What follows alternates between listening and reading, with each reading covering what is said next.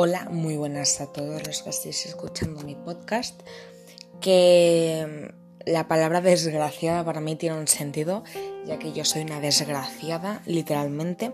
Poco a poco me iré abriendo un poco más con vosotros, pero solamente os quiero decir que mm, aquí explico mis días, em, algunos libros por si alguien le interesa, que últimamente pues nadie lee libros, pero está muy bien, os lo prometo y pues contaré un poco mis historias con pues las la orientadora, pues cosas que me salga a mí del potorro, ¿sabes? En plan, cosas eh, psicológicas y también pues cosas que me vayan pasando a mí el día a día.